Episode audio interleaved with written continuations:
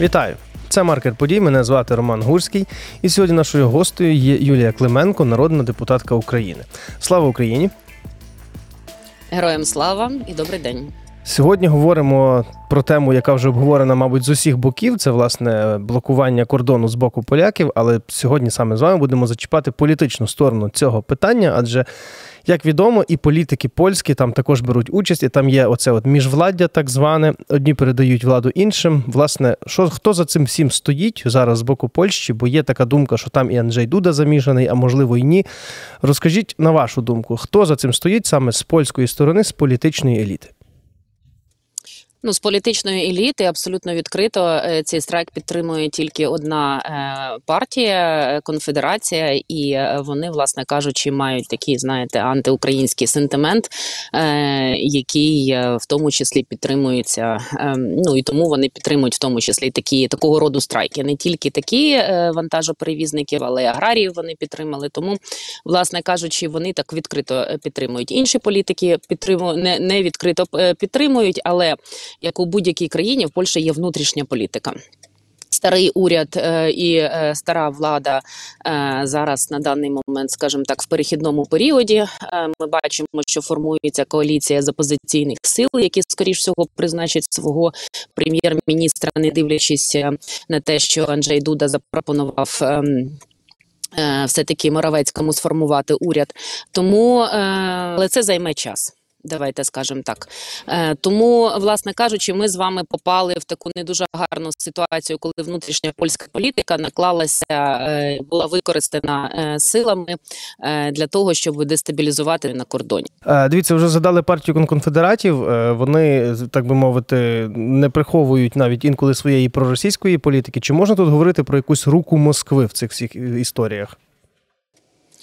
Ну е, скоріш всього, Росія, як завжди, скористалася моментом. Я не думаю, що вона організувала е, ці страйки, чи була там безпосереднім е, учасником, що це дуже не про Польщі, але я маю на увазі, там Росію не люблять всі.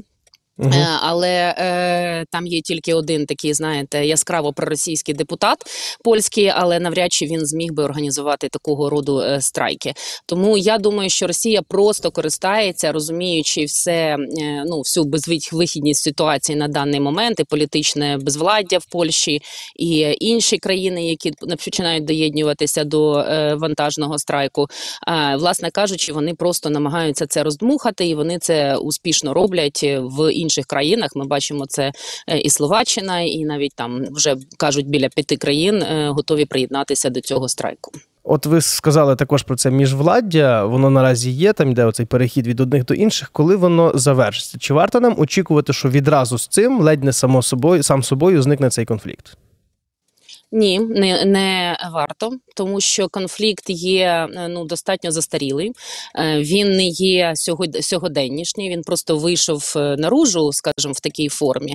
Але те, що вантажоперевізники, аграрії і деякі інші польські сектори проти е, української конкуренції, ну це було очевидно. Ну це є очевидно багато років. Насправді, вантажоперевізниками були великими лобістами того, що оця дозвільна система, коли українським. Е, логістичним компаніям, перевізникам видавали дозволи, та таким чином е, обмежуючи кількість вантажівок українських, які можуть в'їхати на територію Польщі і Євросоюзу, вони завжди лобіювали е, цю систему, і це відбувалося протягом 30 років. Та ну тобто, е, ця ця це старий, знаєте, такі е, застаріла дискусія, і зараз вона поновилася з великою силою, тому що кількість вантажівок збільшилась українських в три рази.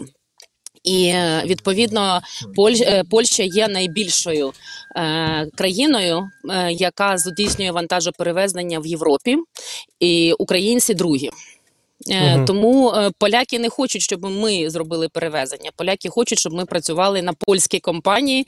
Е, я знаю, що приблизно статистика українських водіїв десь біля 100 тисяч, які зайняті в секторі вантажоперевезення польському. І безумовно, ну якби ідея поляків залишається в тому, щоб ми працюємо на Польщу, а ми не працюємо напряму на клієнтів європейських. Тому вони будуть намагатися лобіювати повернення дозволів. що що ми на що ми не повинні погоджуватися, оскільки для нас це буде суттєве обмеження наземних перевезень в умовах, коли ми не маємо іншої можливості перевезень ні авіа, ні е, морських, е, ні е, ну, обмеження залізничні. Ну, тобто, це просто таке ци- цинічне, можна сказати, використання ситуації, в якій перебуває Україна. Абсолютно правильно, так. цинічна, бізнесова, і я вам хочу сказати, це дуже показово, е, і це до цього треба готуватися, що всі будуть захищати свої національні інтереси в Європейському Союзі. Тому секторальні переговори, е, я завжди казала, що це те, що переговори ми там приймаємо закони для відкриття переговорів, це так 5%. А 95% важкої праці треба буде докладати зусилля з пере... сильних переговорників мати з е, по секторальних законах з Європейським е, Союзом і окремими окремими країнами, тому що в якимось країнах ми є конкурентами в аграрії, в якомусь в металургії, в якійсь в ІТ, і ніхто нас е, бачити конкурентом не хоче за столом. Тому ну треба готуватися. Е, До речі, про ЄС Е, також є така думка, і вона досить часто є правдивою, що ці всі страйки для того, щоб отримати певні дивіденди від е, Європейського Союзу. Тобто так робили їхні фермери, так зараз можливо роблять їхні перевізники. Але водночас, водночас Єврокомісія вже їм погрожує санкціями. Тобто, як ви думаєте, по-перше, чи дійде до тих санкцій, чи все-таки зроблять пом'якшений, пом'якшений варіант, щоб пристати на умови поляків? Чи все-таки тут Європа вже буде більш твердою? Дивіться, я думаю, що це е, складні складне питання, оскільки воно пов'язано з іншим питанням відкриття переговорів з Україною. І е, якщо у нас буде ціна питання відкрити переговори е, про членство в ЄС або там поступитися якимись секторальними поступками, ну це вже політичне рішення, яке приймає керівництво держави і ті, хто відповідають за зовнішню політику.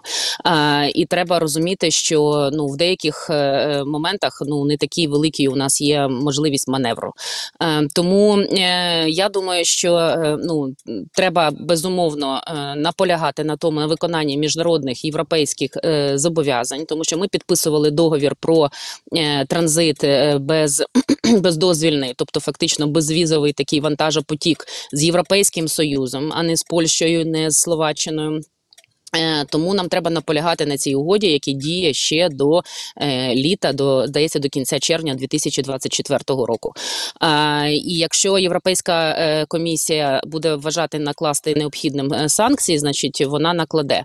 Але це не вирішить концептуального питання нашої глобальної конкуренції з поляками, там з словаками і з іншими. Тобто, треба шукати також політичні ем, як це можливості розв'язання, в тому числі в політичній площині. Тобто, одне щось ми можемо вирішити на якийсь термін, але через півроку ми знову станемо перед тим самим, і тоді нам точно угоду не продовжать, тому що угода закінчиться всередині 24-го е, транспортний безвіз. І е, ну я думаю, що багато країн скаже: ну хвилиночку, скільки ж можна. Тобто, е, на вашу думку, краще домовлятися окремо з Польщею по цьому питанню, а не, наприклад, пробувати тиснути на ту ж Польщу через Євросоюз. Я думаю, що треба робити і те інше.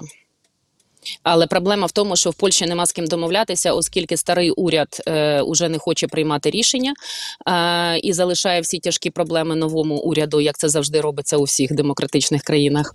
А, а е, новий уряд ще не сформований, і ми навіть не знаємо, хоча б приблизно хто буде наступним міністром інфраструктури, який може е, приймати участь в цих переговорах і приймати в тому числі політичні рішення Тобто, важкі що, політичні рішення для поляків, тому що ми повинні розуміти, що е, поляки підтрим багато поляків підтримують цей страйк. Багато аграріїв кажуть, що вони хочуть доєднатися до цього страйку. Тобто, це не просто група із 10 машин, яка вирішила там зробити якусь е, неприємність України. Ні, ну це ну це набагато глибше, глибше питання. тобто, що нам тут зараз робити? Трошки перечекати, хай оновиться влада і розпочинати ті всі процеси перемовин? Боже збав. Нам треба було ще місяць назад почати переговори і е, з поляками, з їх, е, в тому числі профспілками, і з Європейським Союзом, і для себе сформувати, що, власне кажучи, ми мож... на що ми готові, на які поступки ми готові йти, на які ми поступки точно не готові йти. Тому ем, е, ну і треба активніше приймати участь на політичному рівні. Насправді зараз у нас тільки точиться дискусія між е, заступником міністра інфраструктури і е, там його колегами. Я думаю, що цей рівень треба трохи підняти і почати е, ну говорити, скажімо так, е, в тому числі з політиками е, польськими, новими і старими, пояснювати ситуацію, і це робити треба ну на багато більших обсягах, і превентивно говорити з іншими політиками в інших країнах, які потенційно можуть доєднатися до вимог повернення дозволів для українців. Тобто найвища дипломатія по всіх напрямках. Абсолютно правильно. Ну тому що для нас наземний наземний транспорт це рахуйте 50% нашої економіки. Ну у нас весь експорт і імпорт іде землею, практично. Так, так, то відповідно всі порти, на превеликий жаль, або не функціонують, або функціонують набагато менше. Зрозуміло, дуже вам дякую за цю розмову. Дякую, що порозставляли крапки над і. Я б сказав, політичні крапки над і в цьому питанні. А я нагадаю, нашою гостею була Юлія Клименко, народна депутатка України. Мене ж звати Роман Гурський. Я закликаю вас, по-перше, підписатись на наш канал, ставити лайки і таким чином просувати все українське, українськомовне і проукраїнське, донатити на Збройні Сили України і не забувати, що наша русофобія чи то русопатія ніколи не буде достатньою.